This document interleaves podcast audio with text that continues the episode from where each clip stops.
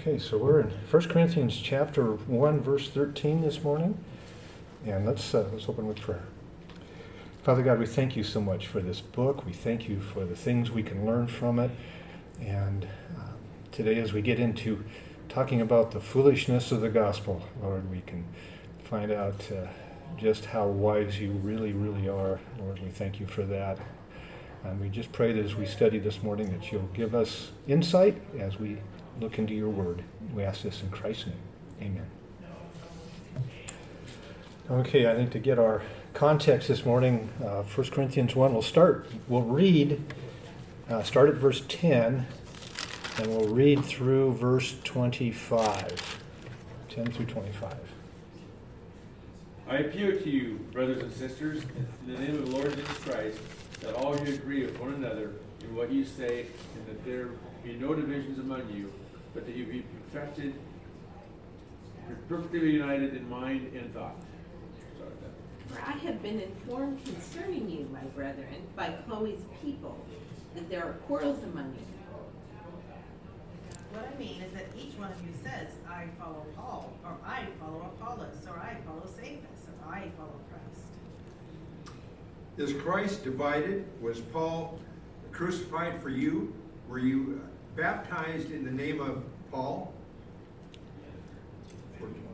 I am thankful that I did not baptize any of you except Crispus and Gaius. So no one can say that you were baptized in my name. Now, I did baptize also the household of Stephanas. Beyond that, I do not know whether I baptized any other. For Christ did not send me to baptize, but to preach the gospel, not with wisdom and eloquence, lest the cross of Christ be emptied of its power. And on to 25, right? Yes.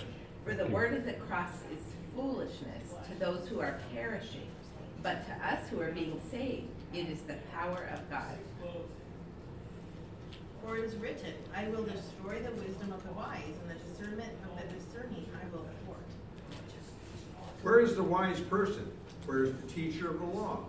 Where is the philosopher of this age? Has not God made foolish the wisdom of the world? For since in the wisdom of God, the world through its wisdom did not know him, God was pleased through the foolishness of what was preached to save those who believe. Jews demand science and Greeks look for wisdom.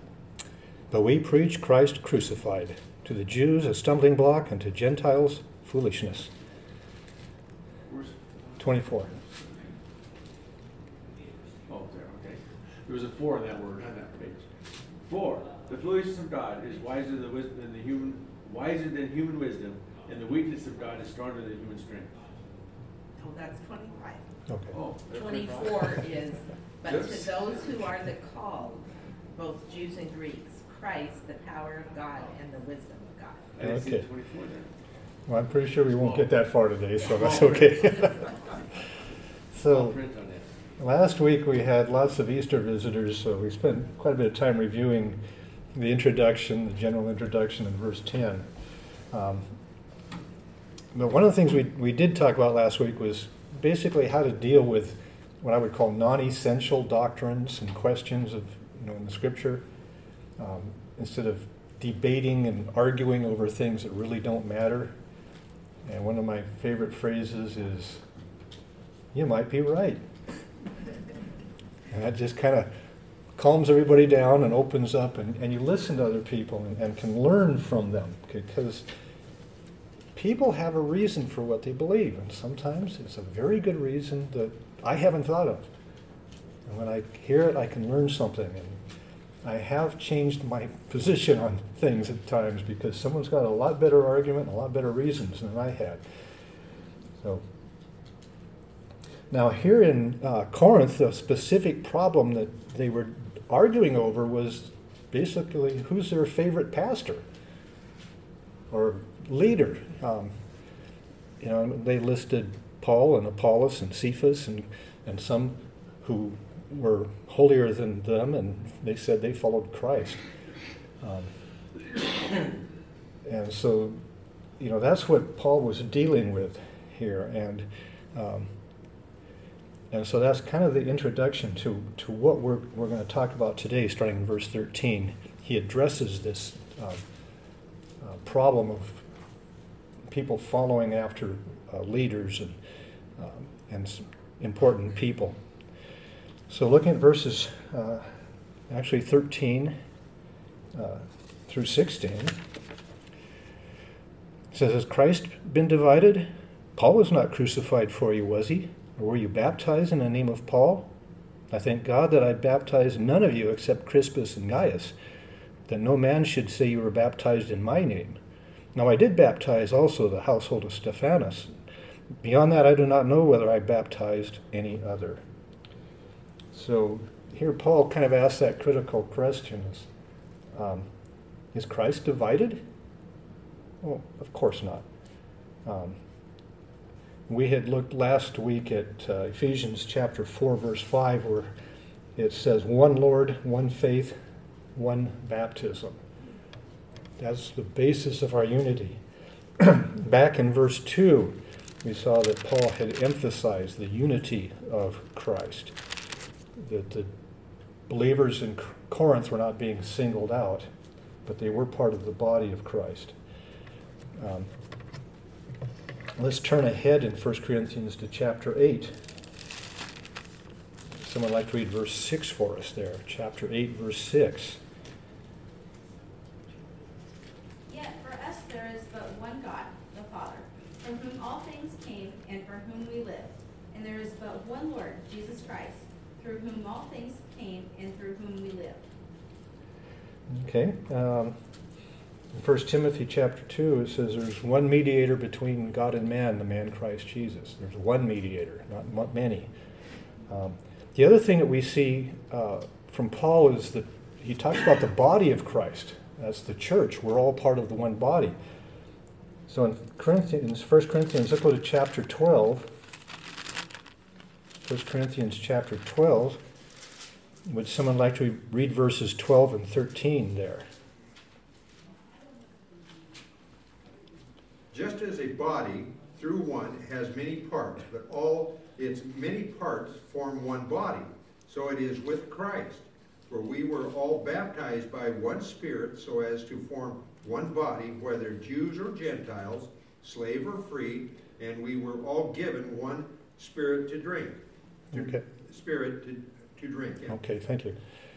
So we see Paul so often emphasizes the unity of Christ, body of Christ. We're all different, like, like the members of our body, but we all f- belong to one body. We're not divided. You know, if, if you start dividing your body up, things don't work. Uh, and you get in, you're in trouble when, if you do that. And one other place, let's look at Ephesians chapter 2.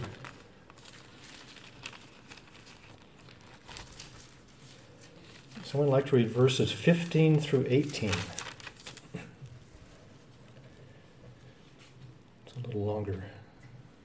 By abolishing in his flesh the enmity, which is the law of commandments contained in ordinances, so that in himself he might make the two into one new man, thus establishing peace, and might reconcile them both in one body to God through the cross, by it having put to death the enmity. And he came and preached peace to you who were far away, and peace to those who were near. How far? Through 18. For through him we both have our access in one spirit to the Father. Okay, so here Paul addresses something that's a little bit different he, the issue of Jews and Gentiles. You know, the church is not split along the line of Jewish Christians and Gentile Christians. They are they're brought together into one body. So again, there's a this, the emphasis on one body here. He's talking about the fact that it came from two different, essentially the two races. you have Jews and you have Gentiles. Those are the two races that we had in the Old Testament, and they're brought together into one body. So we see the unity of the body over and over again. So he answers the question: Was Christ divided? Of course not. Uh, one body, one, one Savior. But in practice, in these days, is the body of Christ divided? Is it fractured? We, we see that all the time. We see, you know, you, you drive through town, and that's why there's all these different churches and all these different places because we've divided over particular doctrines or we divide over styles or something. And I, I don't think that's what, what God really wants. I think one of the things that I, I think Satan really wants to divide churches, um, split churches, cause divisions. Um, and I think that's kind of the result of that. And so we, you know, we have to be on guard because, you know, he'll attack us. If we have a body that shows unity, Satan doesn't like that. He doesn't want that, so he'll he'll attack that. You know, Andrew and Megan, you know, when, when you're working in Wycliffe, you're working with people from a lot of different um, denominational backgrounds Right. or non-denominational backgrounds, and you know they have to agree on certain things, but Mhm. you know some of their coworkers see things differently. you Yes, know, and yeah. Sometimes that causes some conflict. Um, Yeah. And even within families, I got a brother-in-law. We sometimes we have uh, theological discussions like, okay, let's keep it low, let's keep it low, because he's over here and I'm over here. And, We I have but yeah, sons-in-laws from very different backgrounds. backgrounds. Yeah, yeah, If you have a liberal church pro- protesting the conservative, you know, or conservative church type thing. Oh, yeah, yeah. That's really I think there were Yeah. pickets by Father's house yesterday. Did anybody see those? no, We were in for a soccer game. I think it's because of their stand on transgender okay, yeah. LBJ. Yeah. And so they were getting picketed. Yeah, pickets, yeah. You weren't inclusive enough. I'm, I'm not Right. totally sure, but I saw the pickets, and I knew that there's been a lot of letters to the editor in the paper when I uh-huh. glanced at yeah. I think I've thought about writing le- letters to the editor, and I think, well, do we really want that trouble? There's something about I- I don't know, the you summit, can't- they were objecting to a s- the summit or something. okay. I don't know, I just saw the signs. Yeah. But you know, you go back and, and you look at verse 10. Now I exhort you, brethren, by the name of our Lord Jesus Christ, that you all agree, and there be no divisions among you. You know, that's that's what God wants in the church, but with the, our human depravity, we split up and divide over just about anything. Churches divide over paint colors and things. So hopefully um, we will never do that. Now, one of the things we, we do see here is, um, you know, Paul's reaction to this division in the church, especially it seems to about those who say, "I follow Paul," um, and he is basically going to repudiate them here. He's going to take a pretty good swipe at them. Um, and so he asks the, these other questions. He says, Paul was not crucified for you, was he? He said, Did I die for your sins? Why are you following me? Um, were you baptized into my name? You know, these are absurd questions. And he's putting them down. He said, Don't claim to be following me. Um, absolutely not. Um, now, one of the things the commentators mentioned was Paul was wise enough to just address those who claim to be following him rather than the other groups. I mean, the, the principle applies to them, but he's not, he doesn't want to alienate them by attacking them. He'll attack his own followers and correct them and hope that the other ones uh, understand what he's doing and, and, and see that. Um, so basically, they belong to Jesus Christ. They don't belong to Paul. Um, and I think uh, this almost looks like it's abhorrent to Paul to think that they're following him and not Christ. And I thought of one example of something kind of like this, where we see Paul's reaction, is back in Acts chapter 14. Let's go to Acts chapter 14.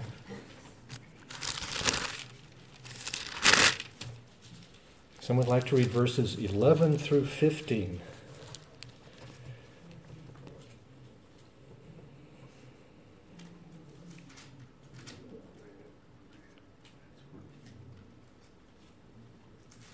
When the crowd saw what Paul had done, they shouted in Lycaonian, I say that language, the gods that have come down to us in human form. Um, Barnabas they called Zeus, and Paul they called Hermes, because he was the chief speaker. And the priest of Zeus, whose temple was, was just outside of the city, brought bulls and reeves to the date, city dates, because he had the crowd wanting to be there, other sacrifices to do to them. How far? 15? But when the apostles Barnabas and Paul, when the apostles Barnabas and Paul heard of this, they tore their clothes and rushed out into the crowd, shouting, "Friends, why are you doing this? We too are only human, like you. We are bring, we are, we are bringing you good news, telling you to turn from those worthless things to the living God, who made his made the heavens and earth and the sea and everything in them." Okay, so Paul had healed a lame man, and so the the pagans all started worshiping as a god. You see Paul's reaction you know, and Barnabas, they just tore their robes and no, no, no, no, don't worship us. This was abhorrent to them. And they managed to calm them down and to say, no, we're, and to preach the gospel to them. Um, this same crowd of people back in verse 19 are the ones that stoned Paul and left him for dead. So, from worshiping him as a god to killing him Wait, only took about five verses. Pardon? he wasn't a god, so Right, he was not a god. we didn't shed him. So, what Paul is concerned about here in 1 Corinthians is, you know, there's a possibility. Are, are these people actually putting their allegiance in Paul rather than in Christ? You know, that would have been really bad, but that's, you know, very likely not what was happening. They, hopefully they'd been taught better than that. and I think it was more along the lines of what we might call name dropping. You know, they're taking pride in their relationship with Paul. You know, they might be particularly close to Paul for some reason. And that's why he, he next goes into baptism. Because maybe some of them are saying, well, I was baptized by Apollos, or I was baptized by Paul, or I was baptized by Peter. And so, you know, I'm a, a disciple of Peter. You know, there's places, uh, when Paul first goes to Ephesus, he finds a group of believers who only knew John's baptism. They were disciples of John. And so he had to teach to them, and, and they became, they were baptized in Christ's name and became disciples of Christ. So there may have been some who were claiming to be disciples of Paul because of that. Now, can you imagine the issue we would have if, if, if you were baptized by someone really famous like Billy Graham? Hey, you know, I was baptized by Billy Graham. Billy Graham. yeah, that's something special, isn't it? How many of you were baptized by Billy Graham? no, I was. Uh, or baptized in the Jordan River where Christ was baptized. Kind of a I, yeah, that's it. Yeah, I, I have this all written down. And last week, driving to church, the gal on the radio was saying, "Oh, it was so wonderful. We went to land of Israel, and I got baptized in the Jordan." And I'm thinking, okay, And you see a lot of people do it. That- Yes, yeah, yes. that's- That's a big thing when people go over there. yeah, yes. Does that does that make the baptism any more real, or it it, I think it the water's different or something? the something. water? You know, and I can understand the excitement, but Sure. And but it's it- seeing the Jordan River and thinking, oh, this is, you know, this Christ is was the baptized geographic yes. place where, yeah. where Christ walked. and- Uh-huh. But the importance of baptism is identifying with Christ in his death and in his resurrection. We've died to sins, we've been raised to new life. And we're making a public um, statement of that. So that's what's important, not who baptized us or where we were baptized. But Daryl, isn't that part of our sinful nature, Yes. right down to the core of it, that pride, yeah, whatever you wanna call it, you know, like you're saying, me, I got this, or Uh-huh. so on and so forth. Right. And, uh, it, it's just like, there, and it's dumb, there's a couple movie actors that I think are, were very reputable people, straight up, hmm that I'd love to meet. But it's the wrong, it's the wrong reason. Yes. Because I want to meet them, me, me. Yeah, yeah, yeah.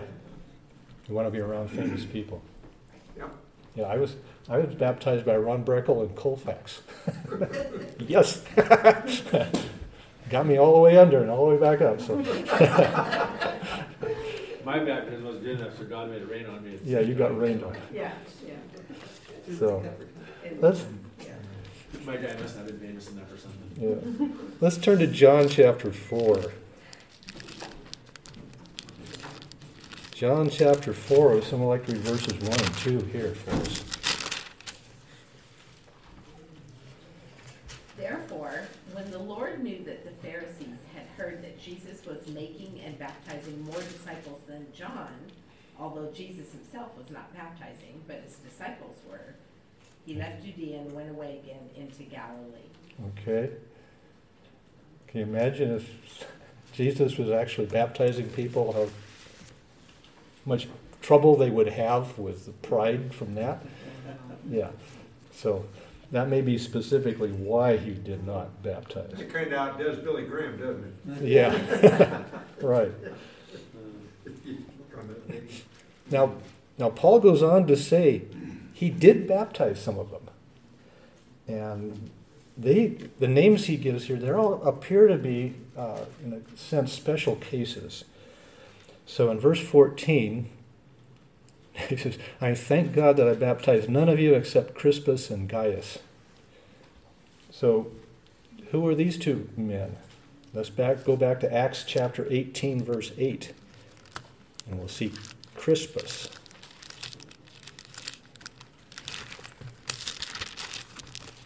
Someone like to read that for us? What what was the verse? Acts eighteen, eight.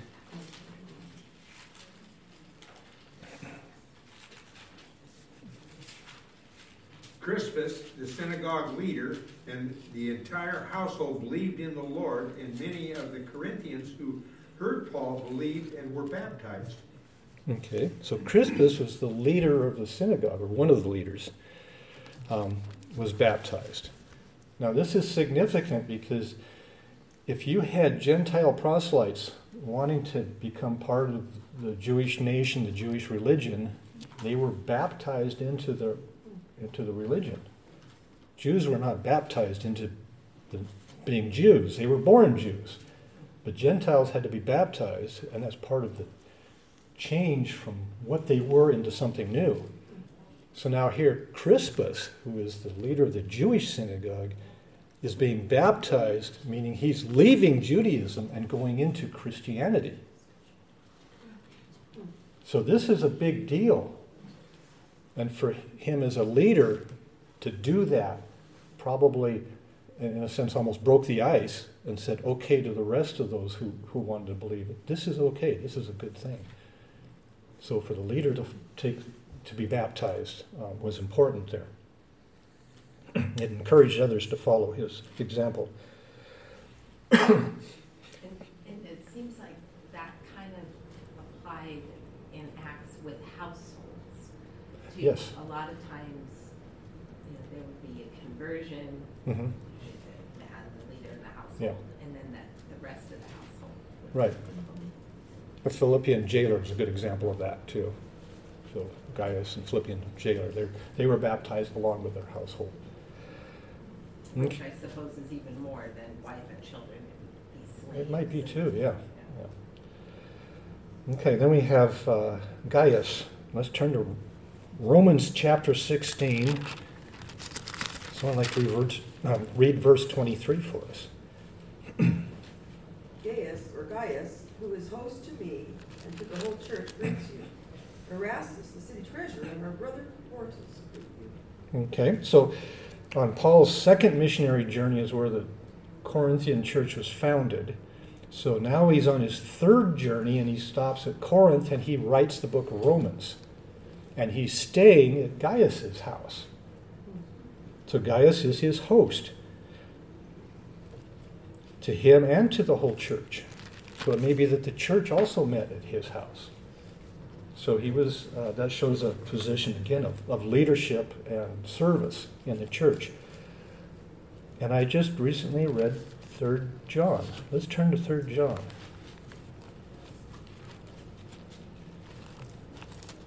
Someone would like to read the first verse there.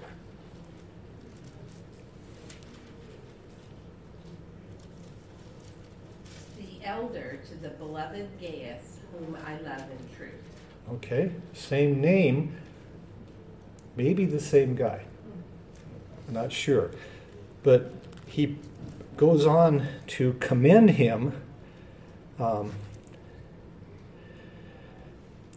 in like verse 5 it says beloved you are acting faithfully in whatever you accomplish for the brethren and especially when they are strangers and they bear witness to your love before the church and you do well to send them on in a way in a manner worthy of god so he uh, these strangers who come through preaching the gospel he takes them in and is hospitable.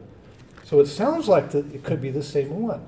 He, he's a very hospitable man. So it could be that John's writing to this same Gaius at Corinth, although that's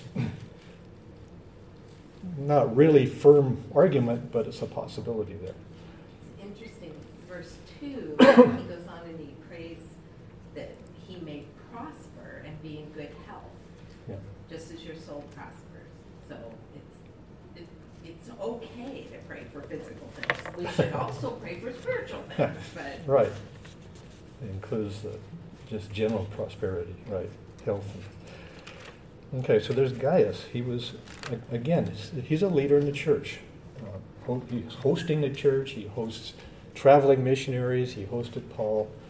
Um, and then we also see in verse 16, he also baptized the household of Stephanas. So again, here we have another household being uh, baptized. And he's mentioned uh, near the end of this book, 1 Corinthians, let's go to chapter 16.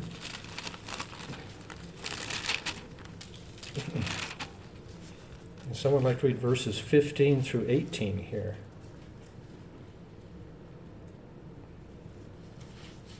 Now I urge you, brothers, you know that the household of Stephanas were the first converts in Achaia and that they have devoted themselves to the service of the saints. Be subject to, the, to such as these, and to every fellow worker and laborer.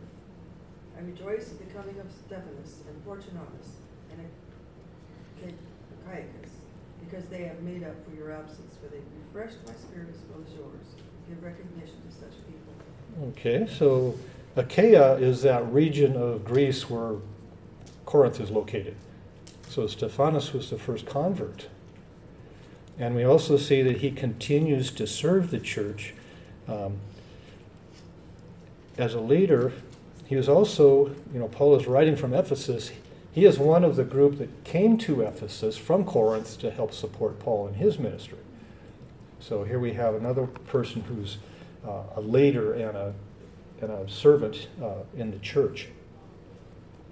So Paul's really, he started by baptizing some leaders. But yep. once the church formed, the church took care of that. That could be. And, and, and then Paul also, um, after he had been there for a, while, um, I think it was Timothy and Silas showed up. They had been left behind in, um, I think, in Thessalonica. So they came, and then I think they started doing the baptizing. But these these men are all leaders, you know. And, you know, talking about Stephanas, he says, you know, honor these men, not because I baptized them, but because they're leaders and servants in the in the body of Christ. So they're ones who probably would not have the problem of bragging about having been baptized by Paul. They were they're, they're leaders. They probably know better. so. So those are the ones who he did baptize. And Paul ends this section by saying, I don't even remember if I baptized anybody else. Which kind of is a way of saying it, you know, it's really not that important. if it was significant, I might have remembered it, but I remember these three leaders. Yes. Which brings us to verse 17. For Christ did not send me to baptize, but to preach the gospel, not in cleverness of speech, that the cross of Christ should not be made void. So when Paul says this, he's not minimizing the importance of baptism. He's just saying that's not why God selected me and sent me out. Um, he's uh, really trying to put in perspective the importance of sharing the gospel versus baptism. Um, kind of just bluntly, if you haven't evangelized people, you won't have anybody to baptize. So, so evangelism has to come first, the, the, the sharing of the gospel. Um, and let's, let's look at Romans chapter 10. It talks about taking the message out. Romans 10, someone would like to read verses 13 through 15. For whoever will call on the name of the Lord will be saved. How then will they call on him in whom they have not believed? How will they believe in him who they have not heard? And how will they hear without a preacher? How will the, they preach unless they are sent? Just as it is written, how beautiful are the feet of those who bring good news of good things. Okay, so there's the, the importance of the preacher coming and sharing the gospel. Um, we don't have a passage like this about people coming to baptize. I mean, it was significant, but you, you, you got to get saved first. We believe in believers' baptism, not in pre believing baptism. So uh, it's important to get saved first. Now let's look, go back and look at Acts chapter 26, because Paul does say, you know, I was appointed to bring the, the gospel. Acts 26. Someone like to read verses 15 through 18 for us.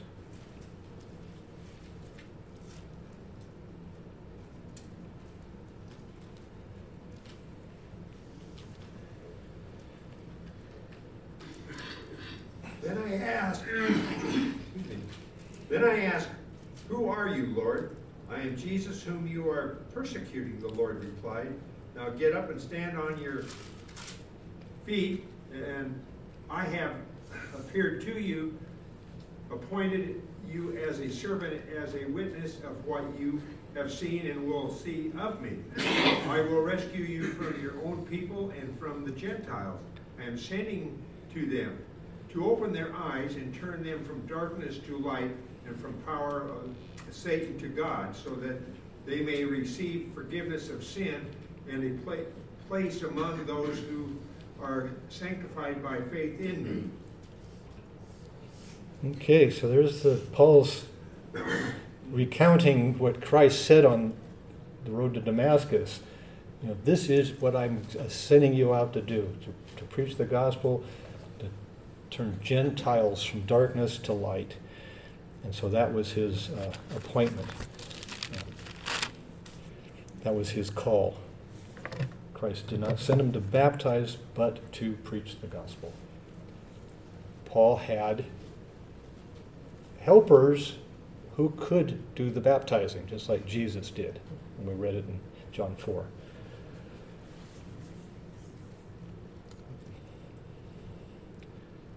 So people have, in the church, we, we have different functions. We, we looked at 1 Corinthians 12, where it talks about one body and the, the Spirit. Um, we don't need to look at it now, but there's different gifts, different ministries, different effects. Some people, like Paul, called to preach the gospel. Some are called to be a leader in a church and raise the church up. Um, some are called to take care of the business functions. You know, we all have different slots that we fit into. So, looking at Paul, preach the gospel. He was called to do that. Now, in this verse, verse 17, Paul begins to kind of segue away from these quarrels and baptisms and he begins to talk about the message of the gospel. He says he came to preach the gospel not in cleverness of speech, that the cross of Christ should not be made void. So, um, he didn't come with eloquent wisdom. That's what some of the versions say. Um, you know, he didn't come as a trained debater or a philosopher or a salesman. He wasn't trying to sell the gospel like a used car salesman to try to get you to get into this thing because it's so wonderful. You know, God has a wonderful plan for your life. Everything will be roses after you accept Him as Savior. You'll never have a tro- problem again. No, He didn't do any of that. Um, so He came, uh, as He said, uh, not preaching that way. Um, he says if He had that, might have made the cross of Christ void. You know, why did Christ go to the cross? It's because we were sinners. So the, the gospel has to include the fact that you're a sinner. You know, that's not how a salesman starts. You look horrible. You need new clothes. You'll go next door and buy them over there. Uh, and then Christ had to die for sin. There's a God who demanded- yeah. But if you bring philosophy and human wisdom, you don't include the necessary parts of the gospel to make it more attractive, and the whole message becomes empty. They make the cross void in order to make it more attractive. On And- Wednesday, that's, that's kind of what we were discussing is this campaign, um, he gets us Jesus, Oh, yeah, which is, you know, a, a big marketing push, um, right. to familiarize and make Jesus attractive to young people. Yes, Yeah. yeah. You It Martha. kind of fits in that category. Yeah, Paul was not a. mo- As we explored the background and what they're really saying. Yeah. Paul was not a marketer in any way, in any way at all. So, um, you know, as we as we go through, um, we will see more and more that how how Paul talks about. You know, I came to you, and maybe it was a uh, Galatians. You know, I was despised, and you would have given me your eyes.